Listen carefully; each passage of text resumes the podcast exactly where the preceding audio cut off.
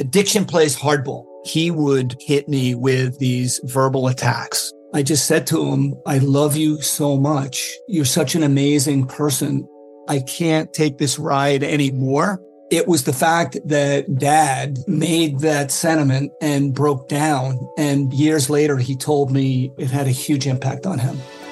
Sometimes doing what's right for your loved one is the hardest thing to do. Caron is that right thing. Visit caron.org slash lost. Chapter 1 Wayfair welcomes you to the neighborhood. Our hero, Tituss Burgess, ambled down the stylish street of an enchanting utopia. A woman waved from a chic lounger. Welcome to the neighborhood, she said, where Wayfair helps everyone create a home they love. Tituss stared in awe. Bohemian Boulevard, Trendsetter Terrace, Mid Century Circle. Tituss, hmm? you're reading the Wayfair catalog. Oh, you'll love Chapter 2. Wayfair's fast and free shipping saves a potluck. Wayfair, every style, every home. Trigger warning for discussions of sexual assault, childhood sexual abuse, spiritual abuse, and domestic abuse.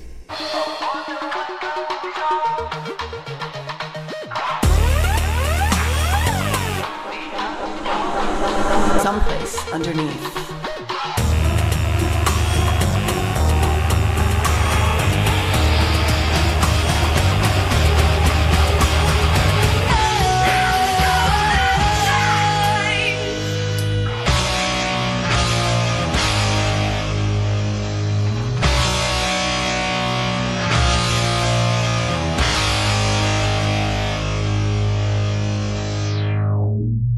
Amber, as you gaze at me today, again, you're a woman. Do not look at me too long because I might get the wrong idea. But no, when women look at each other too long, the devil appears. Oh no, yeah. Oh. Also, when a woman pees outside, she summons Satan.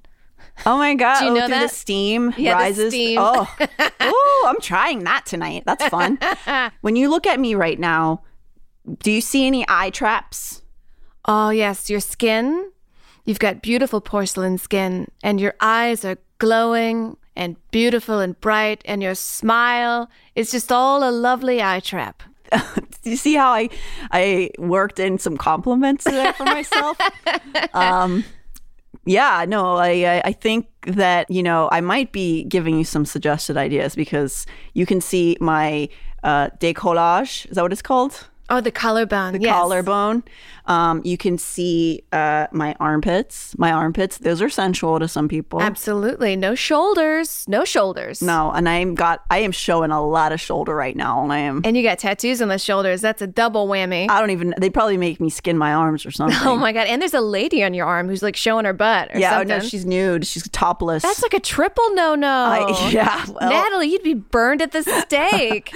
I am practicing witchcraft. So, welcome to someplace underneath. I'm Natalie Jean. I'm Amber Nelson. We are going to be talking about some of the the uh, vocabulary that goes on in the IBLP during this section of the discussion. And one of my favorite is what I just said, eye trap, uh, which is only a, I suppose only a woman can have in the church. I don't, I've never heard of a guy having an eye trap.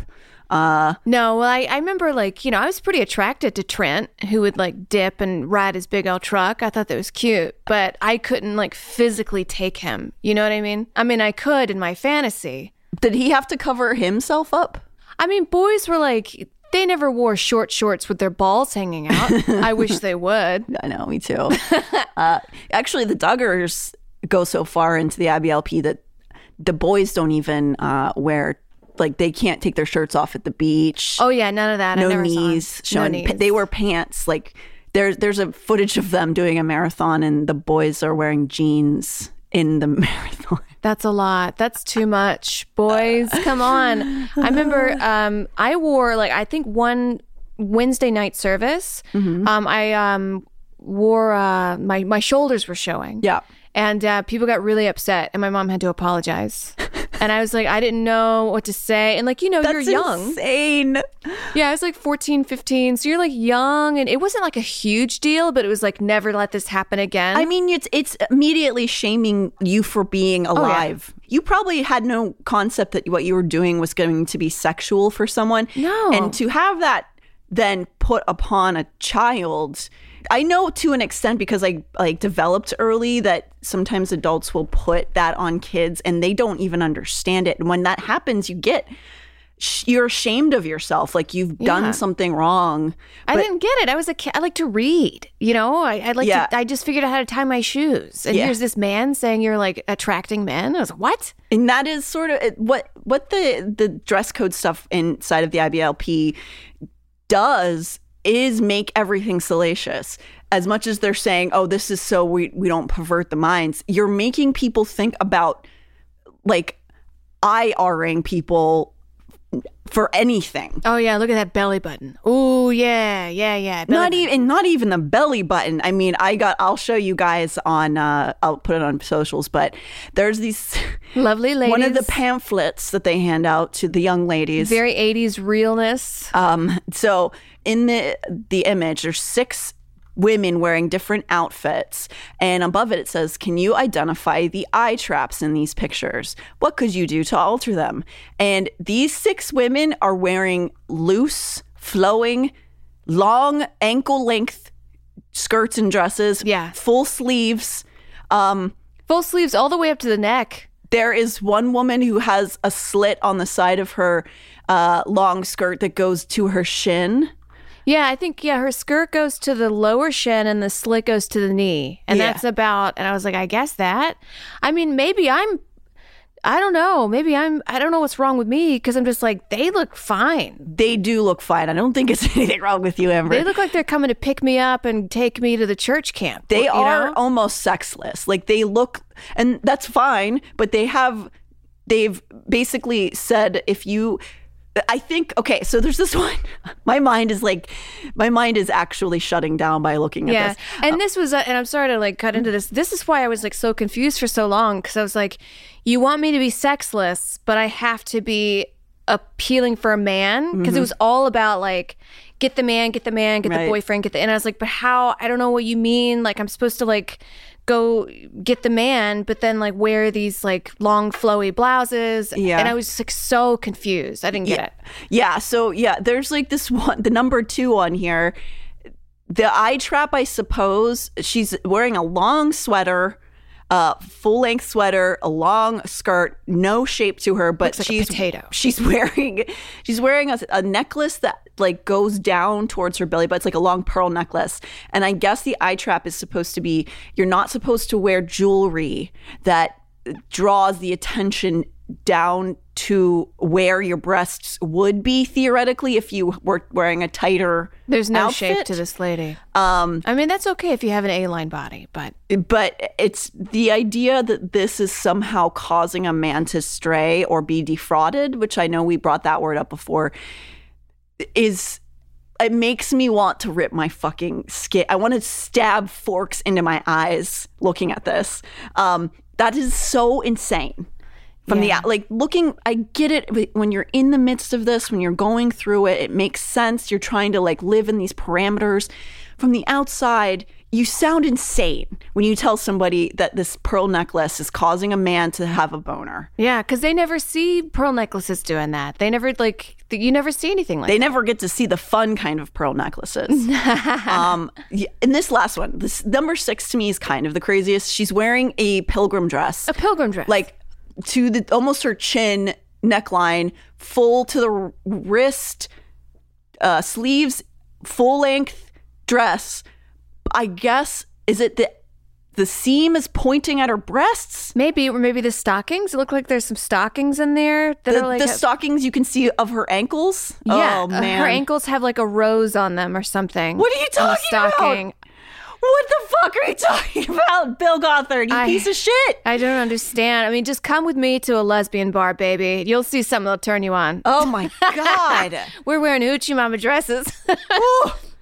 Wow. I got some shoes the other day at um, Out of the Closet, uh, which is like a thrift store. Yeah. And they're like flowery, flowy. And I was like, I can't wait to dress like a whore this summer. And now I'm like looking at these pilgrim dresses, like, oh my God. How uncomfortable. Also, you can't ever feel like half the time when I'm dressed scantily in the summer, it's because I'm hot. I'm sweaty. I'm sweaty. I just want to cool out. Of course, you can't have comfort. That is probably something the devil wants you to be comfortable, I suppose. No. Um, and here, I just want to read this quickly.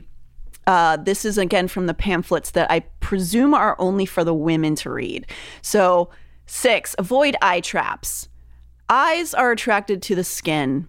Low or plunging necklines, shirts or blouses with several buttons open, bare shoulders, amber. Oh, God.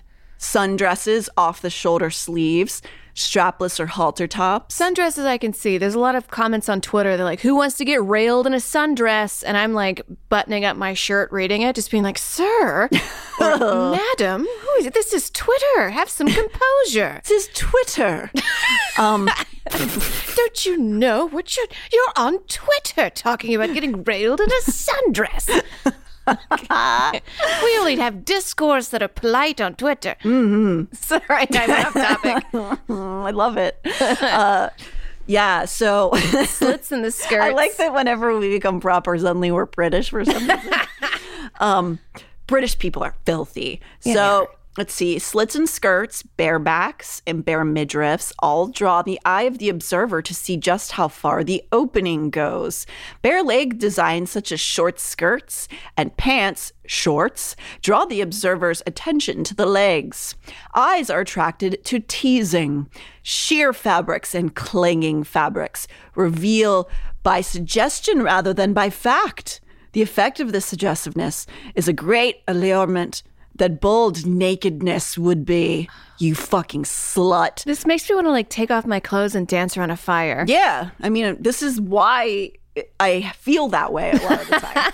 um, bright spots of color strategically placed on a garment or lacy design on sheer hose for women draw the eyes of observers away from the face.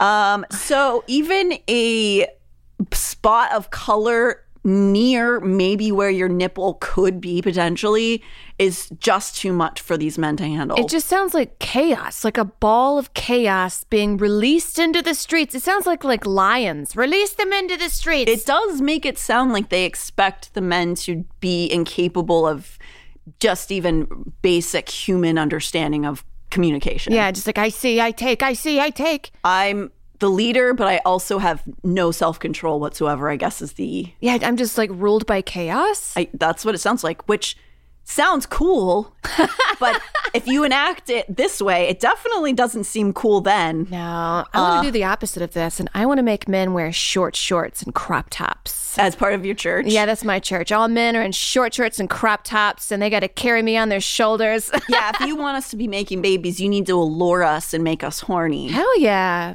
Seduce. Seduce us, baby. Get like a nice hair gel thing going, but it's like soft and like kind of whip it. Oh yeah. Oh yeah. Sure. I need like a loose curl. Like a loose curl and then wink. That's my church. Yeah, for sure. but like that isn't that is how ridiculous this sounds to me. As if we would say that to have our own church and say that Yeah. that's things that you need to do to live uh, if you don't want to burn an eternal flame. I know. This is the same shit they're doing. If I said this to a man, like, sir, you have to wear short shorts and crop tops, like they think it'd be funny. But if I like enacted it and it was like, sir, the women are going to come and they're going to take advantage of you and it will be your fault. Like, or or like, the opposite. If you don't dress like this, you're never getting pussy again. So you do better do it. They would they would flip out. They'd flip out. yeah, they'd be pissed. They'd be like, "You can't tell me what to do." Yeah. and that is the basis of all of this. Is all I want to say. Just if I was given this pamphlet from the outside, of course, if I was born into this, I would never have the concept to do it. That's but what you it's like, saw, You yeah. can't tell me what clothes I can wear. No. piece of shit. I'm an adult woman. No. I didn't even listen to adults when I was a teenager, but now for sure you're not going to tell me what clothes to wear. Um, and then this little other clip right here a lady's knees must always be kept together while sitting. For the best impression and good health, legs should be crossed at the ankles. Her body should not look as though it were draped over the chair. Oh, to sit up. You know what? I will give them credit. If you cross it at the knees, you will get varicose veins. Oh, that's true. You do. Yeah. I don't think that they care as much about. Well, I mean, I guess if that made a guy not aroused, it wouldn't be okay. But knee crosses is sexy, like that Sharon Stone thing. Yeah, you got you. Also, Yeah. I mean, here, wait. Actually, Amber, take a picture of me right now because I'm breaking all of the rules. Yeah, you're just totally sitting in that chair like a loose woman. But I bet these ladies have some solid inner thigh work, inner thigh legs. Cause like to hold your knees together like that, you really got to like focus in on those inner thighs. Yeah, and they really suggest that those women tighten those knees up as much as possible until their wedding night, which is a nightmare probably for most of them. Um, yeah, no, that last thing reminds me of that scene in A League of Their Own when they're going to Miss Manners school.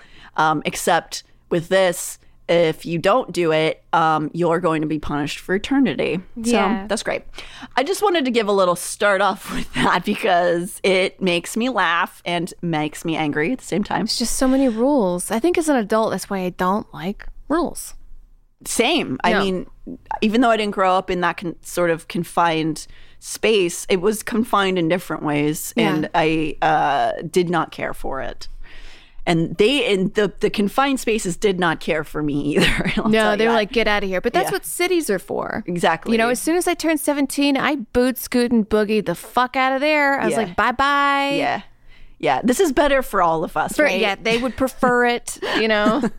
and I'm never the one that's like, let's go nuke my hometown. But Yeah. people in my they're they're always like, let's nuke California. Right. And I'm like, whoa, whoa, wait a minute. Yeah. we're just escaping from you. Yeah, it is that ultra ultra conservative mindset of being so conservative that you're afraid of any other people, and I think it comes from a place of fear. Not that all conservative people are bad, and not that all liberal people are good, but that if you hide away from the rest of society, it's easy to hate other people. It's easy to to think that your rules are the thing that applies to the entire world because you don't see anything else. Yes. So that is where sometimes this kind of thing can thrive because people who maybe don't see a lot of the world just want to believe that this is the way it is and then and this person's a good person and he knows what's right. Um It also has to be this way it is because I feel bad and this can't be this I can't go to heaven if I'm just like having a good time, right? Yeah, yeah. And this this is you know if this is wrong, then I'm wrong, and I'm not wrong. Right. Yeah. Yeah. It does seem like there's a lot of um, emphasis on the suffering side of, you know, you must be uncomfortable in this life because Yeah. that's what God wants for your real life that you're going to have after this. Yeah, this is the appetizer. Right. So today I want to go from the scandal of 1980 up to modern day and to the scandal of 2015, 2014, 2015. A lot of scandal. Which is, well, it's a misnomer in itself because the scandal's always been inside the house. Um, it's never stopped. It's really just exhausting to think about from 1980 how much she just was able to continue to operate. And like all of these rules and these dresses, hey, it'd be fine if everybody lived peachy keen. But it looks like there's a whole lot of people not living peachy keen. So that's why we're talking about it. Yeah. Yeah. So he has those the seven basic principles. That's like his basic seminar. That's how he got Gothard got this whole thing going.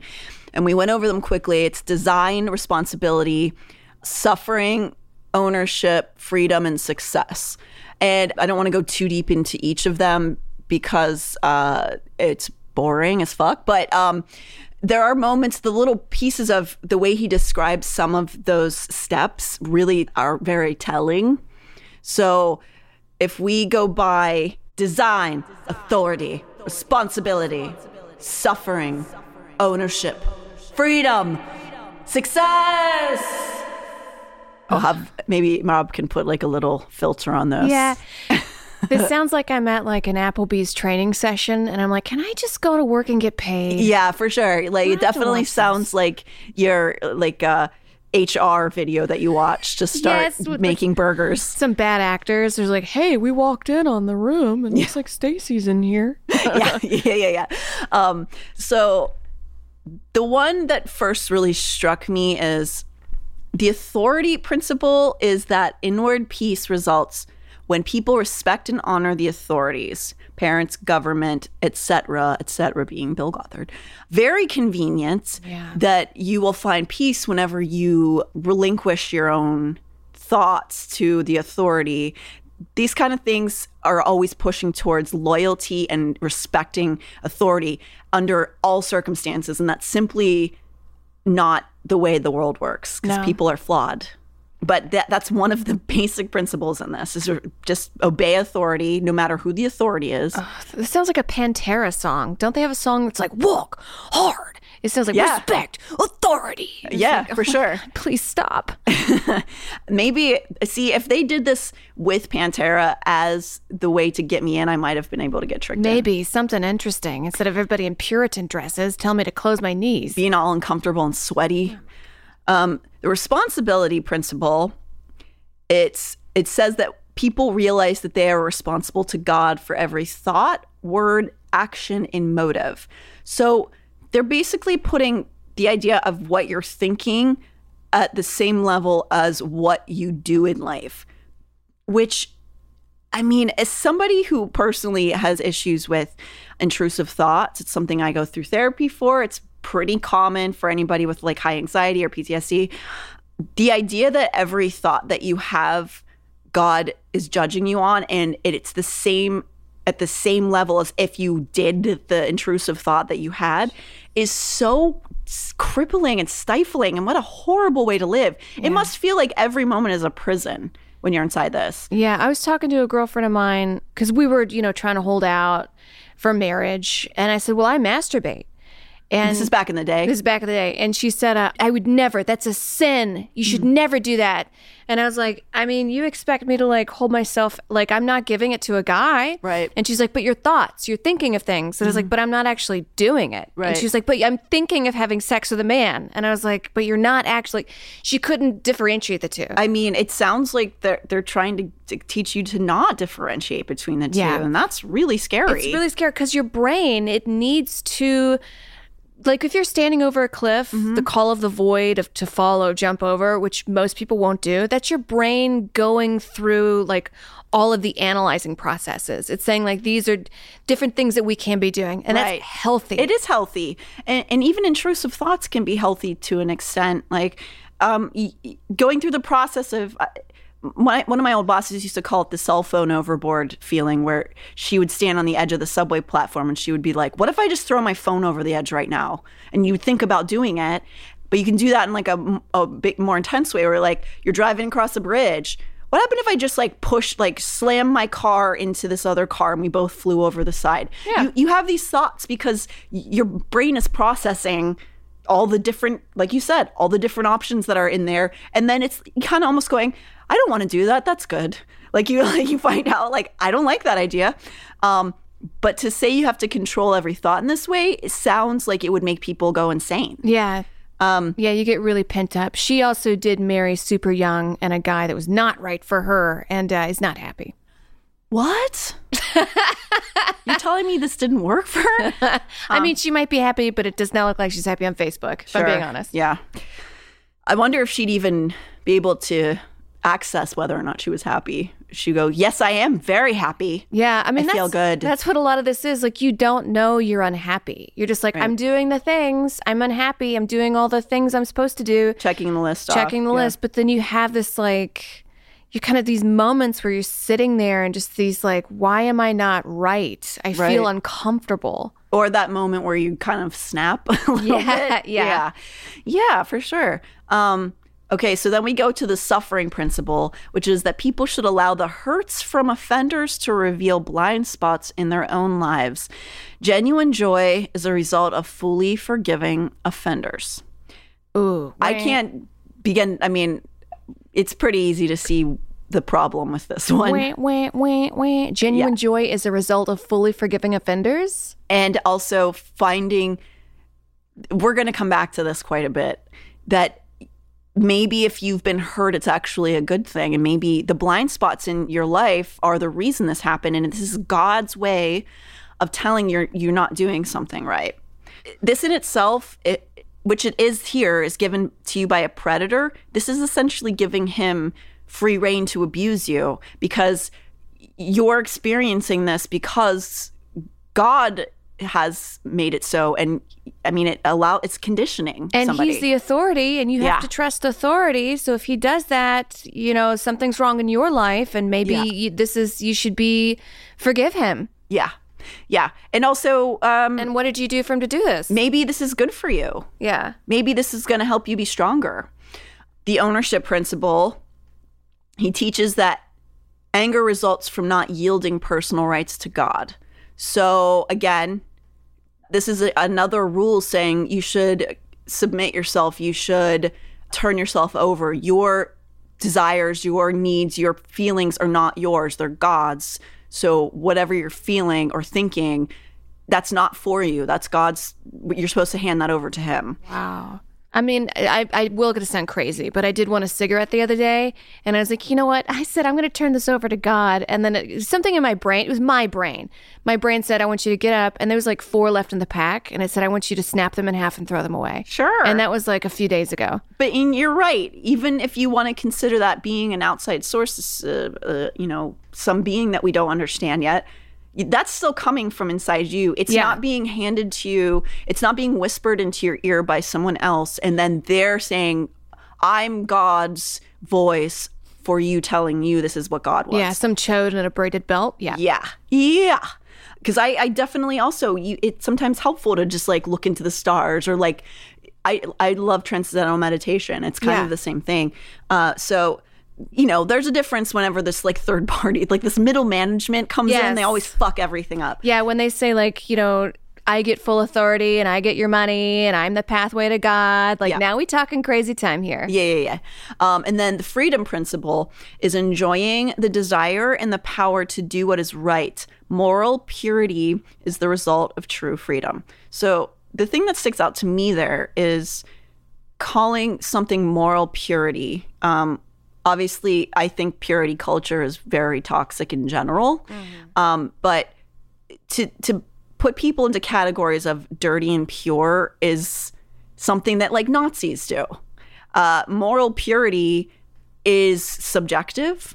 Yeah, so if somebody has sex outside of marriage, most people would be like, "Oh, okay," but people in this church would be like, Right. "No." Yes. And so you're putting this place of moral purity onto the person who wrote these rules. You're going by what he thinks is morally pure Yeah. and not yourself. And also the people who make the rules, first people to break them.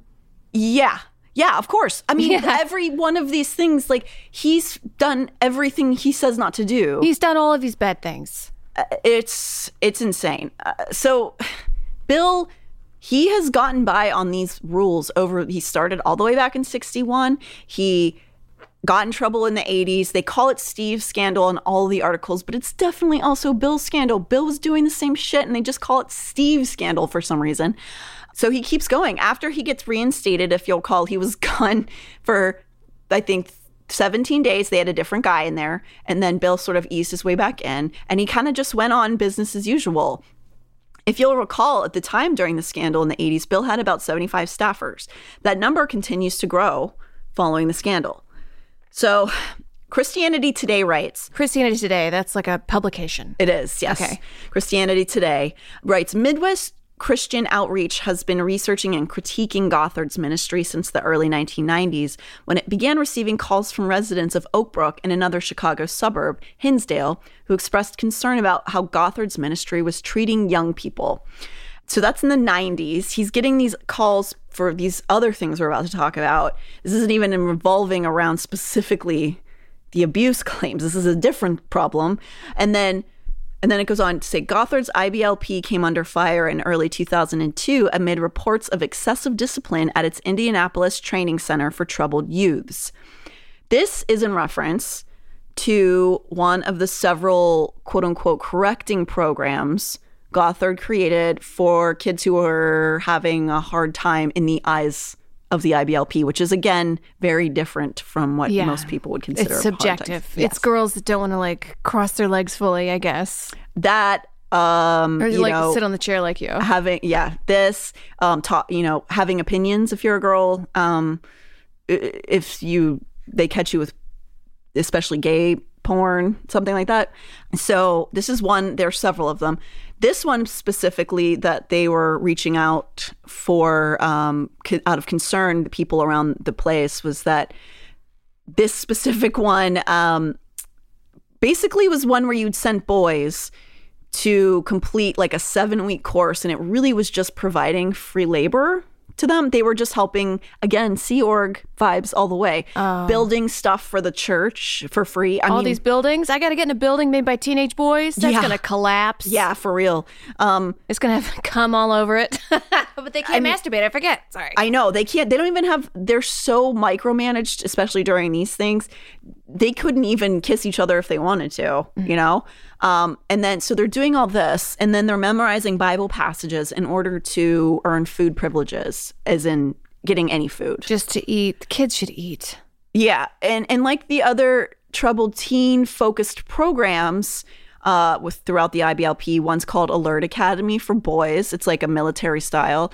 There's one called Journey of the Heart for boys and girls separately, which also involve they all of these involve a lot of food and sleep deprivation because it's how you get people to break and you can kind of remold them. I mean, I would break pretty quickly without food and sleep. Yeah, yeah. So, Alert Academy, a number of the boys from the Duggars have gone there. There's been some speculation that partly it's because um, of some gay stuff uh, or just acting out, like kissing girls, stuff like that. They'll send them away. And it's like brutal. They really, it's like doing, it's uh, the, some of the guys who've come out said it's worse than boot camp. What? Can you imagine coming back like your eyes? There's just like nothing on your eyes. You're like, I am going good now. Yeah, and they're just like smile with just dead eyes. Yeah, for sure. Yeah, so Journey of the Heart's not very different, just not military style. And then Excel is for girls 16 and up to teach them appropriate femininity.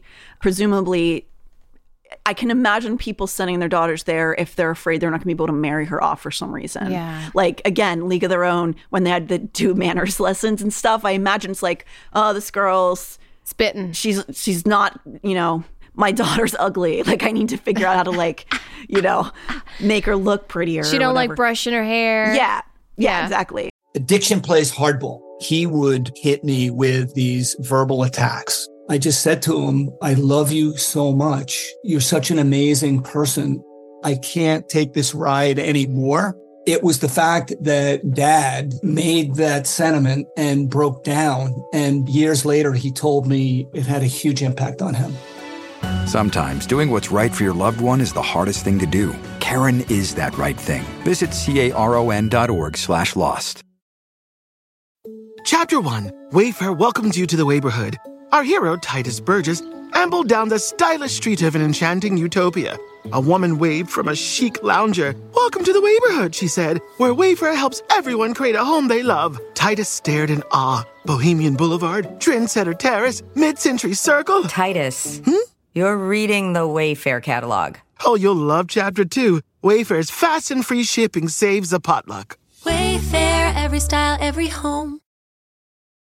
so yeah you have an assertive daughter they have a camp for that you have a gay son there's a camp for that where they can beat the gayness out of you um, this is what briefly came up in this concern in 2002 and that was more so what the iblp was under fire for during the 90s and 2000s was these other side things that they're doing which i'm sure probably still involved some sexual abuse but uh you know this was more about like um you're taking these kids away from their families for months at a time Yeah, right now it's only food and sleep deprivation for children. So buckle up, kids. It's about to get much worse. We're only just like starving them and making them not sleep. yeah this is just the beginning buddy It's the tame. um so yeah and so they're not being people are getting a little irritated with them in the surrounding towns they're in um and then in 2012 Recovering Grace publishes Lizzie's story. It's a first person account by a former staffer of alleged sexual harassment. Eventually, the site posts stories of more than 30 women with similar allegations. We talked about Recovering Grace on the last episode. They um, are the whole reason that any of this is known. They were, you know, people who came from the IBLP who wanted to expose it, and then they welcomed people to post their blog stories and tell what happened. And suddenly, you know, you get one, and then all these other people like, oh yeah, hey, by the way, this also happened to me. Yeah. because there is power when you. I think when you're in, in a, a victimized situation, the shame and the fear can really keep you from talking, but if you see somebody who's shared it with you and you feel like you're less alone and less insane, like I'm not I'm not crazy. This happened to me. Yeah. Also, you don't know, like, is this bad? I don't know. Because you're a kid and this is going Yeah. on. And someone else says, hey, this happened and this is bad. Yeah. And you're like, hey, I felt bad and that happened to me too. Yeah, and I thought I felt bad because I did something wrong, you know? Yeah, because I, you know, I had pantyhose on. Yeah, or I thought about a, a man's knee. yeah. These are, you know, there's behind, I've said it before, behind the knee pit, sexy. You can make it into the vagina. Yeah, you can. And you cannot get pregnant that way. It's true. So these allegations say that throughout the years following Steve's departure, Bill's brief hiatus for Steve's affairs, which were not really affairs, and Bill was doing the same shit, an immediate return to the head org, there are seemingly endless accounts of girls having to sit with Bill. The, these are the tamest ones. Sit with Bill with their legs pressed up against his, with close talking. Which is bad for this church. It is, and also gross anyway. If if I was with like an older male like authority figure anywhere, they should never be sitting leg to leg with you talking close to your face. That's No. disgusting. And especially if he's saying, like, if you do that, you're bad. And then he's doing that to you. That mind fuck here. yeah. He would do things like he'd put his head on their shoulders, which is also not approved of. He's a dirty old man. Yeah, he'd pet their hair and then he would play footsie. This was one that came over and over again up in the stories. He seems to have a weird foot thing. Um, and he would start by doing little toe touches with his shoes on with the girls and then he'd like ease them into be like everybody relax and take your shoes off and then he'd like have his old man black socked foot like creeping over i can just like see like the terror in the mm. i can imagine his little gross foot just like creeping towards you like a little puppet mm. And they're building houses all day. So you know that room stank. Ugh Right? Ugh. They're just doing manual labor all day and like take your shoes off. Which, if you have a foot fetish, I don't want to fetish shame at all. But if you're some dirty old man making like teenage girls take their shoes off, Yeah, no, that's the foot. The thing that grosses me out is not the foot fetish. It's that I'm repulsed by him as a person, Yes. and he's doing this to like underage girls. yeah, um, everything about him is bad. Yeah, he's gross. So, according to these multiple accounts, he would slowly progress in a grooming manner, and those who would respond the way he wanted seemed to become then targets of more attention and more private time with Bill. It's sort of like going through the herd and going like, who's responding to me in a way that's not repulsion, and then I can work on that. I can base it up. you know? Groom them. Yeah. So, in 2014, his statement was when he finally got ousted by the church. Ugh. Okay, so this is his statement. My actions of holding hands, hugs, and touching feet or hair with young ladies cross the boundaries of discretion and were wrong.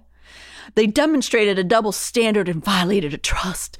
Because of the claims about me, I do want to state that I have never kissed a girl, nor have I touched a girl immorally or with sexual intent.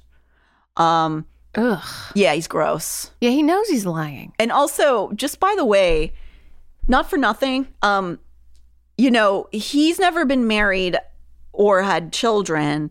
So by his own rules, that means he would have never kissed a person before, which is a lie. But also, he's like he's running these family camps and telling people how to live their lives with their families and he does not have a family or a wife. Oh my, it's just like Hitler being like, we need people with blonde hair for Right. the future. And he has brown hair. Right. It's, it's the same. So stupid. That's crazy. And he's like telling people to like beat their kids and he has no kids. Mm-hmm.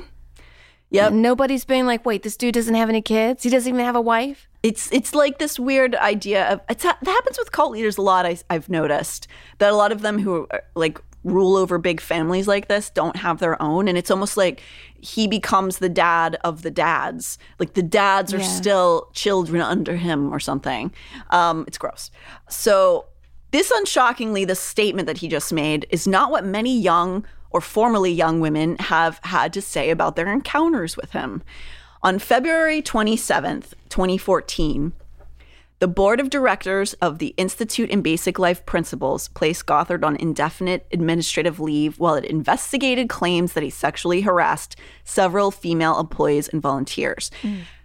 This is at because of what the work Recovering Grace did. Finally, there were so many people speaking out that the church felt like they had to do something they say that they investigated externally, like they brought in somebody externally, but it is not true. It's they they had people come investigate who had very close ties to the church.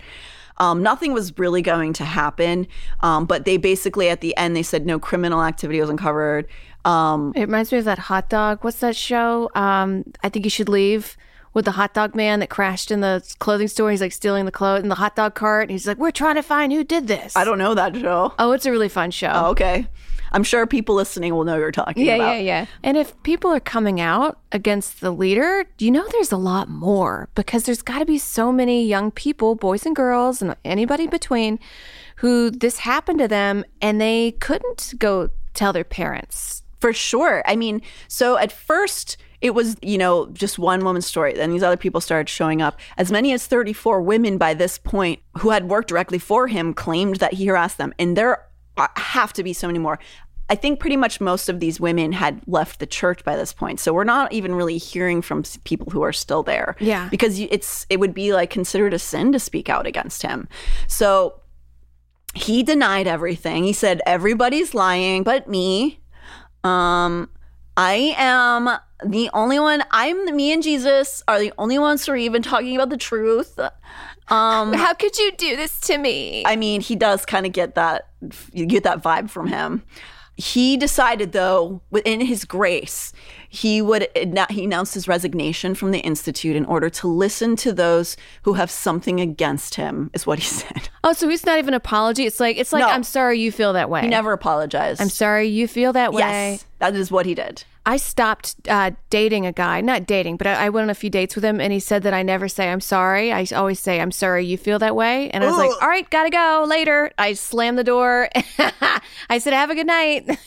I'm sorry you feel that way. yeah, he said he never. He's like, I always do what I have to do in the moment. He's a nice. He was. Uh, has been very nice, but I was just like, hey man, uh, you know, I don't think this is gonna work. Everybody has stuff to be sorry about. It's Yeah, all the time. yeah. And I'm sure I've done things that are just like, I'm sure I've done things and a guy was like, man, this bitch is crazy. And like slammed the door and left. You know what I mean? Sure. I think for his own sake, maybe he should rethink that method, but whatever. Um, it worked for Gothard for 30 plus years. So, these people. so they they started this uh, this really deep, involved investigation in February in 2014. In June 17th, 2014, they released this very tepid non-statement, which is At this point, based upon those willing to be interviewed, no criminal activity has been discovered. If it had been, it would have been reported to the proper authorities immediately, as it will be in the future if any such activity is revealed. However, the review showed that Mr. Gothard has acted in an inappropriate manner, and the board realizes the seriousness of his lack of discretion and failure to follow Christ's example of being blameless and above reproach. As a Christian leader, he is to avoid the appearance of evil. 1 Thessalonians 5:22. And he must have a good reputation, even with those outside of the church. 1 Timothy 3:7. So I know it's partly because I, I didn't grow up this way, but I find the need to add scripture notations to even this off putting and like kind of disturbing because it seems to me that you're not able to discern at all the wrongness of his actions without going and referring to the Bible and like well, let's see if this is wrong. Let me try to find a passage that tells me whether or not this is wrong. Yeah, it should just be wrong. Like Right. him putting rules on others and then disobeying those rules, that's wrong. and eh, also 34 now more closer to 60 women didn't lie Oh, well, He this did these thing. things. I mean, uh, with this whole thing, it's like women are whores and they're all liars. You know what I mean? I mean, there's some religions there. If uh, if something bad happens to a woman, no one believes her. I think it takes three dudes. oh is that i think that's mormonism That might be maybe jehovah i always get oh well i know it Shit. one of them i know Something. jehovah's witnesses or mormons i'm gonna I, I i think it's mormons It's Buddhism. That there Buddhism? has to- Hinduism. Uh, Swedish. Uh, what is it? they have to do there a thing didn't happen unless two people saw it is Yes. a rule they have Yes. yeah so that that there's no flaws in that plan whatsoever. No, no, no. Druids. It's the druids, isn't it? They're always the I blame all of them for that. Druids, I feel like come from a lake and then just like cast a spell and disappear. I think so. Is that their whole thing? I think so. I think it's like one of those things that unfortunately gets tied to white supremacy all the time. It's Oh, like all the? Nordic stuff that's so cool, but then all the white supremacists use it as their symbol, so we, you can't use That's them a anymore. bummer, man. It's like the okay symbol. Like I'm always like, okay, and they're like, that's a white supremacist. Like, Yeah. Why do they just get to have everything all the time? God. Um, so, those who have accounts with the IBLP site are able to comment on posts. So, this was a, a- the statement they put out on their own website. And I was pleased to see that a number of people were pushing back in the comments and demanding more accountability and better action being taken. I was like actually surprised. However, most of those people said openly that while they grew up in the church or the ATI or whatever, and once had admired Bill, they'd since moved on and were openly saying they, they weren't church members anymore. Yeah, my mom was kind of one of these people because she grew up a, more into this, Mm-hmm. and I think you know because my grandfather gave her the book that was like Yeah. how to train your child, yeah. and then she just like threw the book away. Yeah. So some of the active members also responded to this by saying things like, Thank you for how you are handling this delicate situation. The ministry has been a blessing to myself and my family. I have been in prayer for the ministry and Mr. Gothard, and I will continue to uplift each in prayer. May God bless you. And then there's beautiful response. Double exclamation point. So proud of your wisdom and integrity. Triple exclamation point. Thank you. Double exclamation point. And then uh Hello, I believe that after proper repentance and reconciliation occurs, the board should seriously consider reinstating Bill Gothard. Proper accountability of each IBLP staff member would require the board to develop internal safeguards and procedures to prevent any improper conduct between staff. Let's face the facts. The Lord does not have any perfect people to work through. They are all sinners. So, so I guess that guy's saying they should put up like particle board between him and women, or what is the what is he saying here? Uh, Rick has said the board should seriously consider reinstating bill. Proper accountability of each uh, should require the board to develop internal safeguards and procedures what does that mean? to prevent. I don't know. I mean, I, isn't it already like so many rules? I don't. I know. You want more rules on the more rules? Women already have to like die within their clothes. Yes. What do you mean? Does you want to duct tape my knees together? Is this what you want me to do? Maybe he wants them to wear like women to wear big, um, like they wear like a tent, like an open tent as an outfit. Then they are all sinners. Yeah, you're right. Everyone's a sinner. It's you know he, he's not perfect. He maybe he molested fifty or sixty or hundred women. but he expects everybody else to be perfect or else they get beaten. Right, sure. Um, so yeah, he I mean it's just it's sad and it's ridiculous. And I think that last one really exemplifies the conflation of being sinful or you know, screwing up or making a mistake with being a predator. Yeah. This isn't only a religious problem. I often think of this concept with regards to Victor Salva, who's the director of the Jeepers Creepers franchise. He's a he's a movie director. Um, he went to prison in the late '80s for uh, raping a 12 year old actor on the set of his movie Clown House, and he filmed it. He's- oh my god. Yeah. And also on the movie Clown House. So was it like in some fucking clown house? I mean, yeah, it was a it was a horror movie about little. It was like basically, I've never seen it because I don't want to. I don't support him in any way. But it, I think it had sort of like a Stranger Things vibe, where it was about little kids going to like a haunted thing. So he got arrested for it because he literally filmed himself doing it to this little boy. because he thought he was invincible. Yeah, As a little um, boy. As a little boy. Um, Salva only spent 15 months of a three year sentence in jail, and likely partly due to his close relationship with Francis Ford Coppola, who visited him in jail, by the way. Um, he went on to make a Disney movie uh, called Powder. What? yeah, shortly after he got out of jail. He made powder? Yeah. I remember seeing powder. I oh, Go back and watch it again, or don't really, unless you can get it for free. But look at it under, under the guise any of his movies. If you look at him as a child molester, it, the movie changes a lot in meaning. The fact that he was allowed to go back and direct movies. A Disney movie. Dis after raping a child when Mm-hmm. so many people direct a film and it's ah not perfect. Yeah. Sorry, you cut. Yeah. Um, yeah, it was only a couple years after he got out. He was back making movies, and the kid who he assaulted and his mother stood outside the set and protested, and nobody cared. Like What? they were like, you shouldn't be filmed. Like they were there, and it was just like pre-social media, and nobody gave a shit. So defenders of him, which he has a lot of in the horror community, bring out the uh, well, he did his time defense. It's 15 months? And regardless of how shitty that time period was, disregarding that he's a dangerous person who seems to feel no remorse for his actions, and in fact, he seems to feel quite sorry for himself, much like Bill, um, doesn't seem to make a difference to them. I get a very similar vibe from Gothard and the respective act- reactions of his followers, where they're, they people weirdly hold Salva in some like high spot and and will defend him to the death. And this, like this guy was just saying, well, once he repents and and you know recuperates or whatever, it's not if if you're doing something that's predatory, it's not about you know you do your time for credit card fraud. You don't do your time for assaulting a child for ruining another person's life. Yeah. I mean, you can still like grow and move past it, but Sure. you know what I mean? Like, you like if you're Salva and you had any sense of shame or wanting to humble yourself,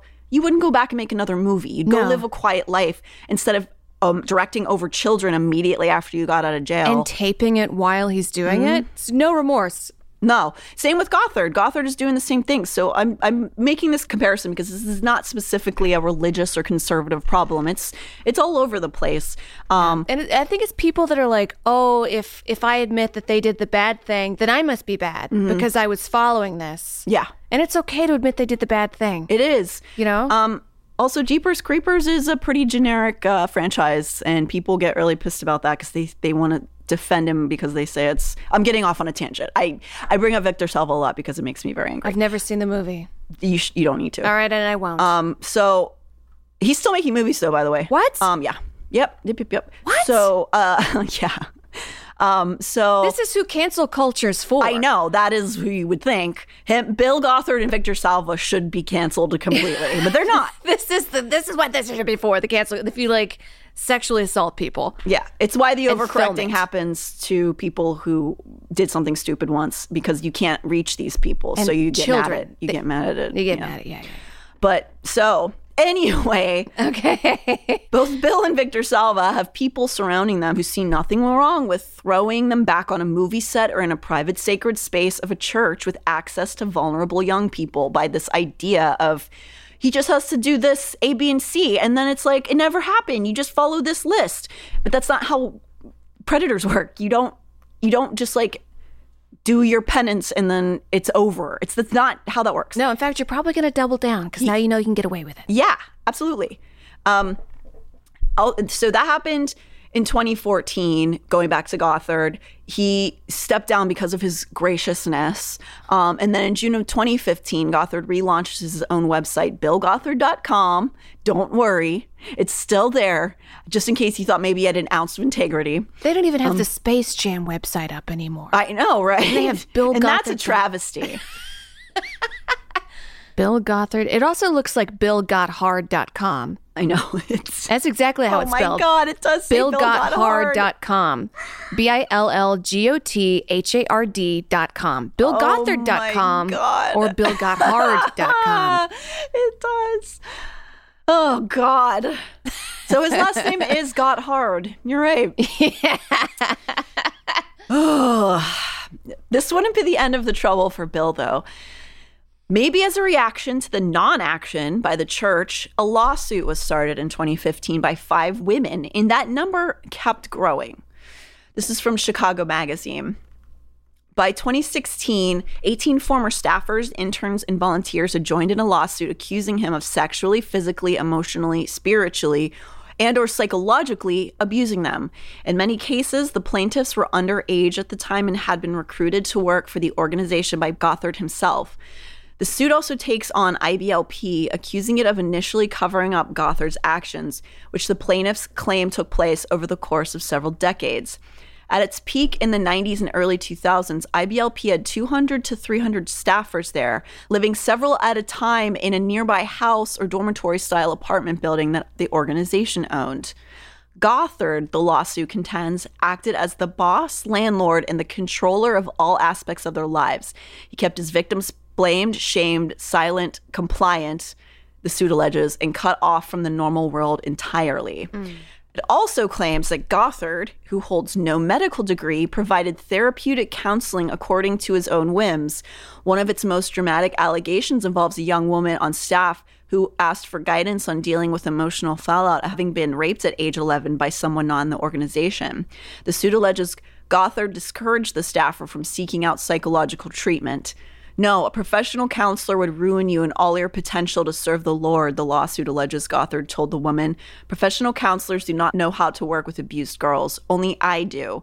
Gothard decided not to report the rape to authorities based on the flip of a coin, the suit claims. On the flip of a coin. I mean, this is equivalent to like a woman getting raped and a guy being like, go shower, you're dirty. Yeah. Oh, yeah. Yeah, and he says, "No, I'll take care of it. I'll take care of it." And he's probably really using it to his advantage because he knows she's sure. been quote unquote soiled. I don't think rape victims have been soiled. No, but they they call them soiled. They do. So he's probably like, "Oh, she's a little more loose, and I can use her now." and she's broken. She was already. I mean, anytime you're abused young, um, and I say this from experience, it, it's a lot easier. You almost you have a, a thing broken down inside of you that you don't even really know when you're growing up that Yeah. Predators know. Oh yeah, they can smell it. yeah, they really can. oh yeah, babes. Um, so was this specifically again, like you were just saying, to take advantage of this trauma, or did he really believe that he was could help her more? I don't know if it really matters. It did its damage either way. One of the people in the lawsuit, Gretchen Wilkinson, who was an IBLP adherent as a youth, said, My perception of God was fire and brimstone, that if you stepped outside the line, you would go through what Sodom and Gomorrah went through, that God would rain his fire down on you. Wilkinson was one of the yeah was one of the unfortunate few who became singled out over the years. Her time with him was as a 16 year old in 1992. She was a pretty young blonde, which seems to be his preference. Wilkinson found herself singled out by Gothard for special treatment. She was invited by him to join a group he led that traveled to Australia and New Zealand. Some favorites were granted the unthinkable privilege of wearing red nail polish. Others were allowed to wear heels I'm wearing red nail polish right now.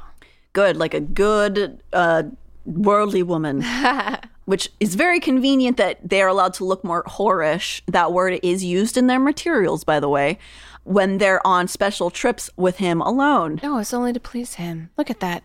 Another underage girl named Rachel Frost, who was a victim around the same time, had the displeasure of being foot molested by him.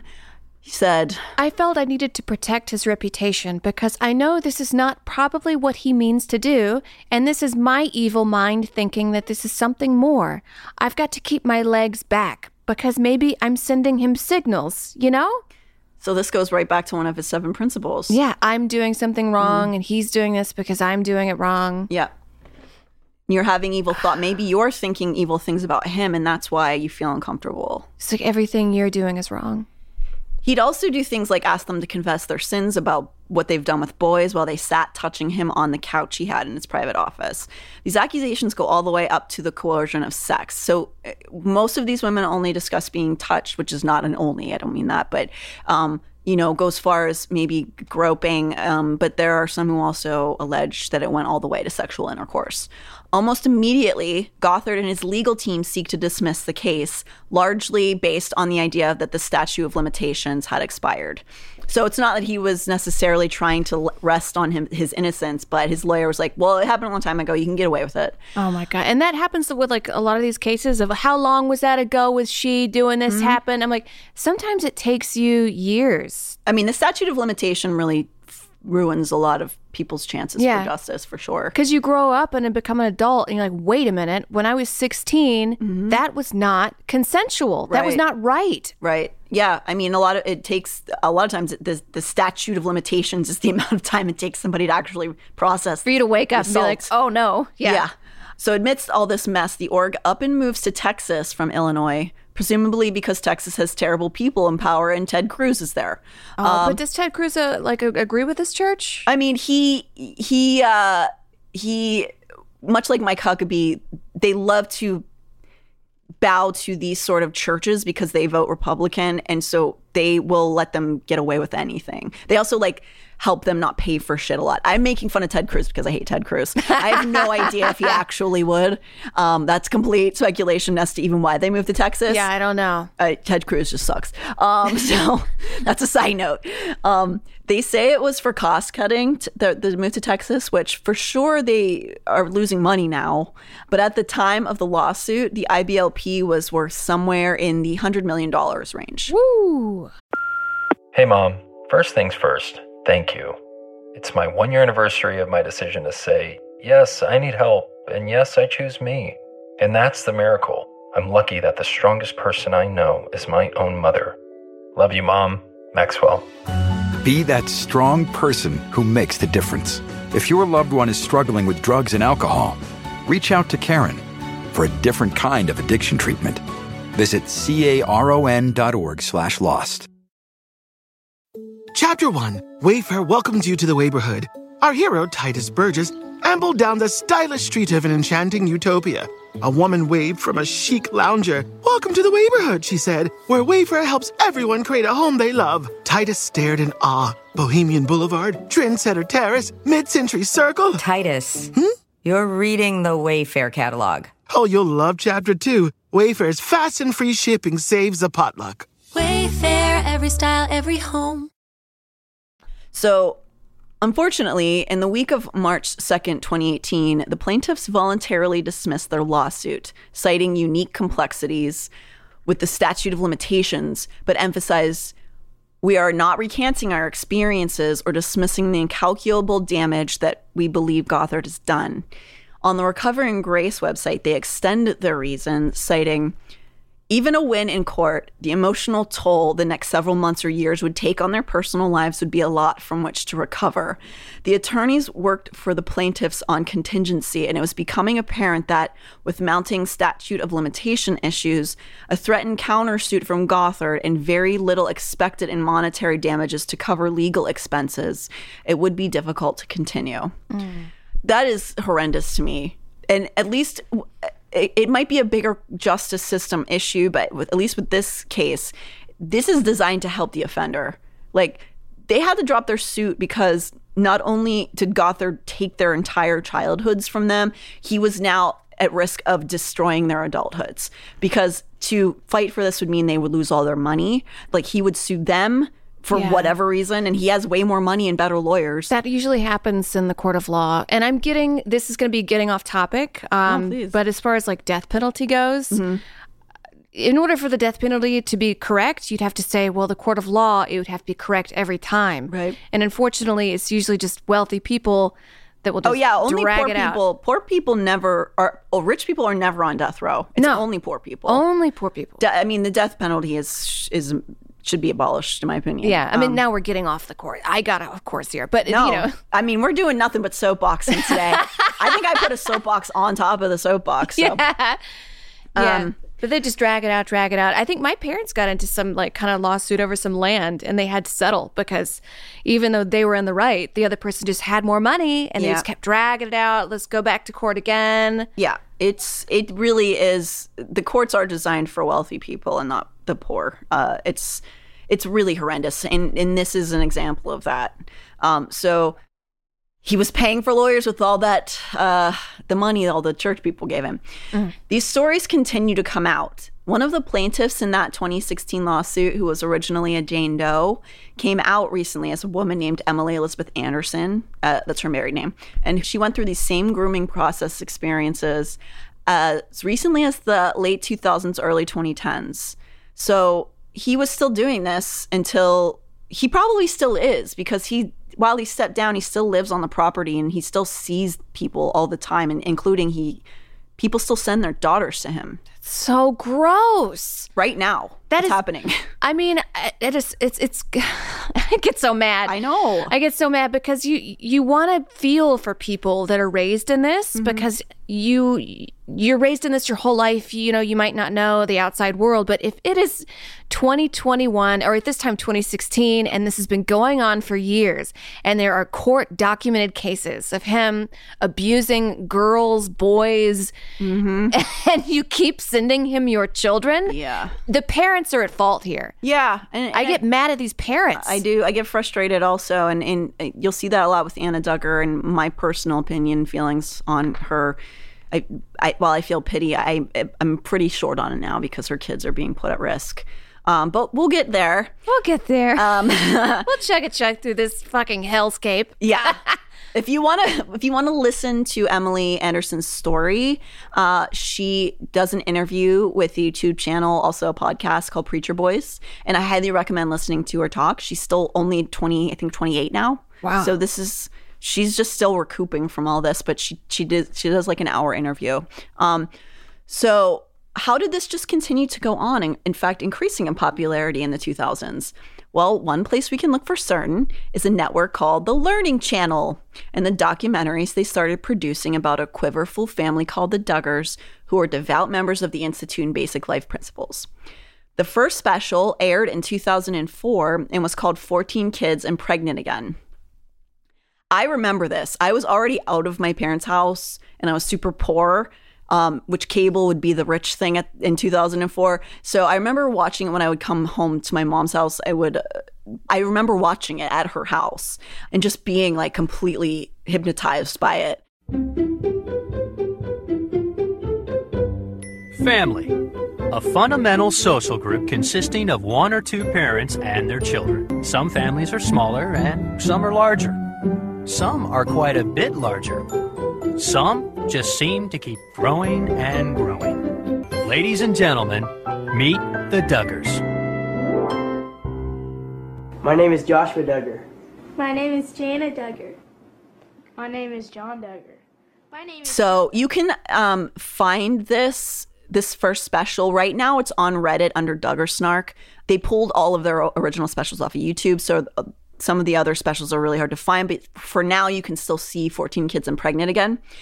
During this very first special, you hear the IBLP terms and you watch the kids filling out ATI booklets. They go to an ATI conference during the first documentary because, as you'll recall, Jim Bob and Michelle Duggar joined the IBLP sometime around 1989, the latest like 91 or 92. So even their oldest children had essentially spent their entire lives inside these very flawed and damaging teachings, including their eldest son, Joshua, who was born in 1998. As we'll find out later, during 1988. Oh, did I say 19, 1988? Can you even remember that far back? 1988, Corona wasn't even a thing. it wasn't, except for the beer. It was just a beer then. Um, as we'll find out later, during this period of time that this special was filming and airing in 2004, Josh was actively molesting four of his sisters and a babysitter, and the family knew about it. They knew about it. So how old was he? What is 88? He 19 started, I think it's, if I recall, we'll get into his full background, but I So believe about 16 years old. I think it was 14 to 16 was when he was doing the most. So of it. he knew. He wasn't like a six year old boy. No. And and we'll also I want us to talk about too like his accountability and the parents' responsibility from that time period. He was underage, he was a minor, but what he was doing was completely destructive and the way that they handled it, which we'll talk about, was objectively wrong. So in this special, you can see they're living in very cramped quarters and have started the process of building the house that they live in today that you see on the show Counting On, including the daughters. They were building this house themselves because that's part of the IBLP mentality is you don't like have debts ever. So I like that though. Sure. Um, but to the point where like it can become really damaging in other ways, like they don't feed their kids enough and stuff like that. But so they, the, including the daughters, were forced to help the construction while wearing ankle length dresses. They have to build stuff. Picking up two by fours and tripping over their little petticoats. Yeah, yeah. So they had started building this house while the special was coming on, but they were reportedly out of money and they were floundering in their attempts to build the house with no contractor or construction crew. They certainly couldn't give up all the money or resources that this new channel, this fledgling TLC, wanted to throw at them. All for what? The protection and mental health of a bunch of girls? They're not even the main characters in life. Yeah. Uh, so no, they weren't going to, you know, tell anybody or get the girls off camera or, or take the boy out of the to put the boy in treatment somewhere. Um, About halfway through 14 Kids and Pregnant Again, you can see Josh on camera sporting a shaved head, very different looking from the rest of the family and from his haircut that he had at the beginning of the special. This was part of his punishment process, and we're going to get to that in the next episode. At this time, TLC was sort of throwing spaghetti at the wall and was still trying to go under the guise of being educational programming, which is why it's called the Learning Channel, which, you know, it's not that anymore. No. So it was like programming about health and medicine and different ways of wellness. And they were fledgling, and the special uh, about the Duggars proved to be pretty popular pretty quickly. I know I was, again, captivated by it. I felt like I was observing aliens at the time. And TLC seemed to quickly pick up on this midway experience. There's a lot of people that live just like this. They're like, oh, people like me on TV. Or the opposite of going, this is so weird. They seem happy though. Like this Yeah. is I'm curious about how they function. Yeah, what do I know? I guess good for them. Yeah. So I think that's what I consider TLC personally. It's it, it reminds me a lot of like a circus midway, like where back in the day when circuses would kind of come from town to town and they'd have the freak show and you'd pay like Yeah. a penny to go see the scales lady or the conjoined twins or the fat lady or whatever. Yeah. They've TLC sort of turned that into a network and we're gawking at them. Uh and they've manufactured it as educational. And the Duggars are the catalyst for all of the shows that they have now, all the little people, big worlds, all the like thousand pound sisters, like all that stuff. So it's debated about how much the network knew about what Josh was doing at the time they were filming this first special. Some find it hard to believe that they didn't know anything about what was going on because, as we'll talk about, Josh was sent away for portions of the shooting and was treated really differently from the rest of the family when he was required to be there for filming. In the next episode, I want to talk about the Duggar timeline, the emergence of the Bates as a spinoff show, the Bate family, how they both worked hiding in plain sight to recruit for the IBLP, and how what Josh Duggar has done can be directly linked back to how he was handled with his parents under the guidance of Bill Gothard. In the sickest way possible, those little girls who were forced to be filmed during one of the most devastating things that can happen to a child were actually lucky in relative to the other girls in this world. They at least have a face and a name now.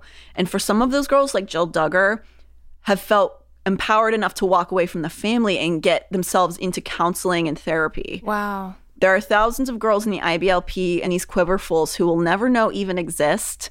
And whatever horrors they may be experiencing will be thrown back into their faces. They will be handed materials such as the book, Why Did God Let This Happen? One of Gothard's most recent publications, which explains to you why you may have been molested and how it's actually a good thing. Oh, because yeah, now you're broken and he can use you a little more. Yeah. S- not super coincidentally, I imagine. He, in fact, wrote this book after women started posting on Recovering Grace in 2012. What a coincidence. Um, and in it, you'll read, um, we're going to wrap this up shortly here. I just wanted to uh, go over a couple of things you'll read in the book, Why Did God Let It Happen? Determine what part is most important. Based on the function of our spirit, soul, and body, which one is the most important? Our spirit. Which one is the next most important? Our soul. Which one is the least important? Our body. Your body is attached. I don't know, man. I don't like any of this. It No. just seems like an excuse. It's a to just- nightmare. yeah, it's a nightmare. Uh, know why God let abuse happen. God is a God of compensation. If He allows our physical body to be damaged, He will compensate by giving us the potential of a more powerful spirit.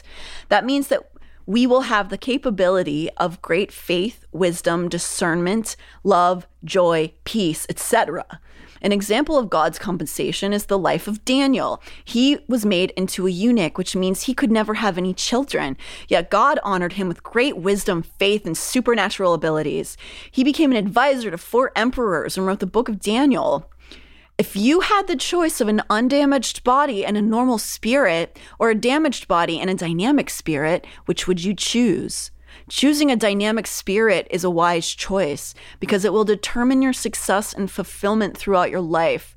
This is one of the benefits that God intended for allowing sexual abuse to happen. Get out of here. I. it is so vile on so many levels, man. It, this statement is it's it's mind fucking you into thinking maybe the rape is helping me become more spiritually strong. Yeah, he's just covering up for straight up pedophilia. Yeah, absolutely. And this one, this last one, I can connect directly to Josh in the aftermath of his actions. Bless your offender. The one or ones who sexually abused you were obviously lacking in basic character qualities such as self control, kindness, love, repentance, and the fear of God. Would you like your offender to, to develop these qualities? You are able to impart them the power to develop these qualities by asking God to bless them with these specific characteristics. Simply pray out loud Lord, would you bless my offender with self control, kindness, love, and a fear of God that will lead them to repentance? How about I get a fucking gun and I shoot him in the kneecaps? Yeah, I mean, that's also an option. Would you bless my offender with self control, kindness, love, and I'll fear? bless my offender with fucking knees. Yeah. knee baseball bat to the shins. yeah.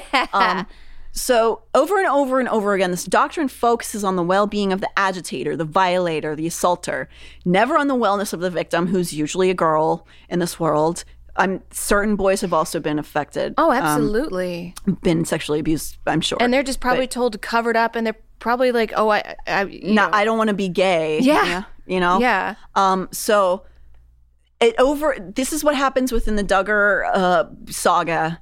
And we'll again we'll talk about this with the Josh episode, but this it's so focused on focusing all your love and attention on the offender. Oh, he needs our strength. Oh, he needs our power. It's never about the mental wellness of the person who was violated. Never. In fact, like you should bless them, and you should be thankful that And you should be thinking about them all the time and, and hoping that they feel happy now. Maybe, maybe it made you a better person. hmm So, uh, yeah, that's I think where we're gonna let off today. We're gonna stop here. Um, and then we're finally, you know, we're gonna get to the um the the good old reality TV shows that we all love so much next episode. Uh, I know we went on a lot of tailspins here today, but you know, it's a lot of upsetting shit. It's a lot of upsetting stuff. And when we get into like stuff Josh Duggar likes to do, it's so vile. Like when you were telling me about it, Natalie, I had to take three steps back and I almost had to run away. And I s- continually look at the most horrible things I can find on the internet every day. Yeah. So this is really just like a real amuse bouche, I guess. Because if we, if Or like we, a moose douche. a moose douche, if we were to just like tell you what Josh Duggar did, I think a lot of people would just hang up. Yeah, no, I'm not. I'm not even going to go into deep detail. I'll, I'll explain if you're not familiar, but it's things that would like make most normal people. It makes me sick to my stomach. Sick. Um, so you know, this kind of mind uh, control can really make people maybe genetically predisposed or not make their minds crumble into like nothingness and not be able to experience empathy on any level. Um, so think uh, good thoughts, guys. Think good thoughts. Uh, Your brain's yeah. just all figuring it out. It's okay. We're all a big pile of mush. Yeah, we are. Your brain is jelly. It's okay. It's okay to have bad thoughts. It's okay to feel anger. It's okay to um, t- touch other people who want to touch you and you want to touch them. It's okay. It's, okay, to do. And it's okay to have a foot fetish, just as, as long as the person is of age. Yeah, and and is maybe not your like underling at work. Don't do that. No. Um, yeah, so that's our advice for the the week. uh, you can follow us at Someplace Under Neith on TikTok and Instagram, and follow me, the Natty Jean, on Instagram and TikTok as well, and Twitter. That's great. Amber Smelson. on Twitter. Twitter. Twitter, Patreon, Instagram, all those good things. All right, be good to each other, please, for the love of God.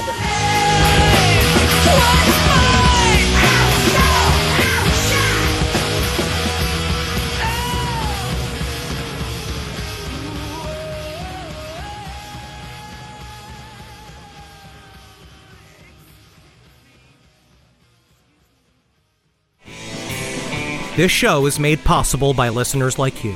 Thanks to our ad sponsors, you can support our shows by supporting them.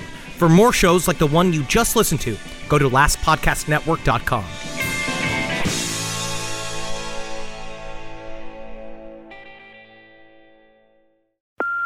Hey, Mom. First things first, thank you. It's my one year anniversary of my decision to say, yes, I need help, and yes, I choose me. And that's the miracle. I'm lucky that the strongest person I know is my own mother. Love you, Mom.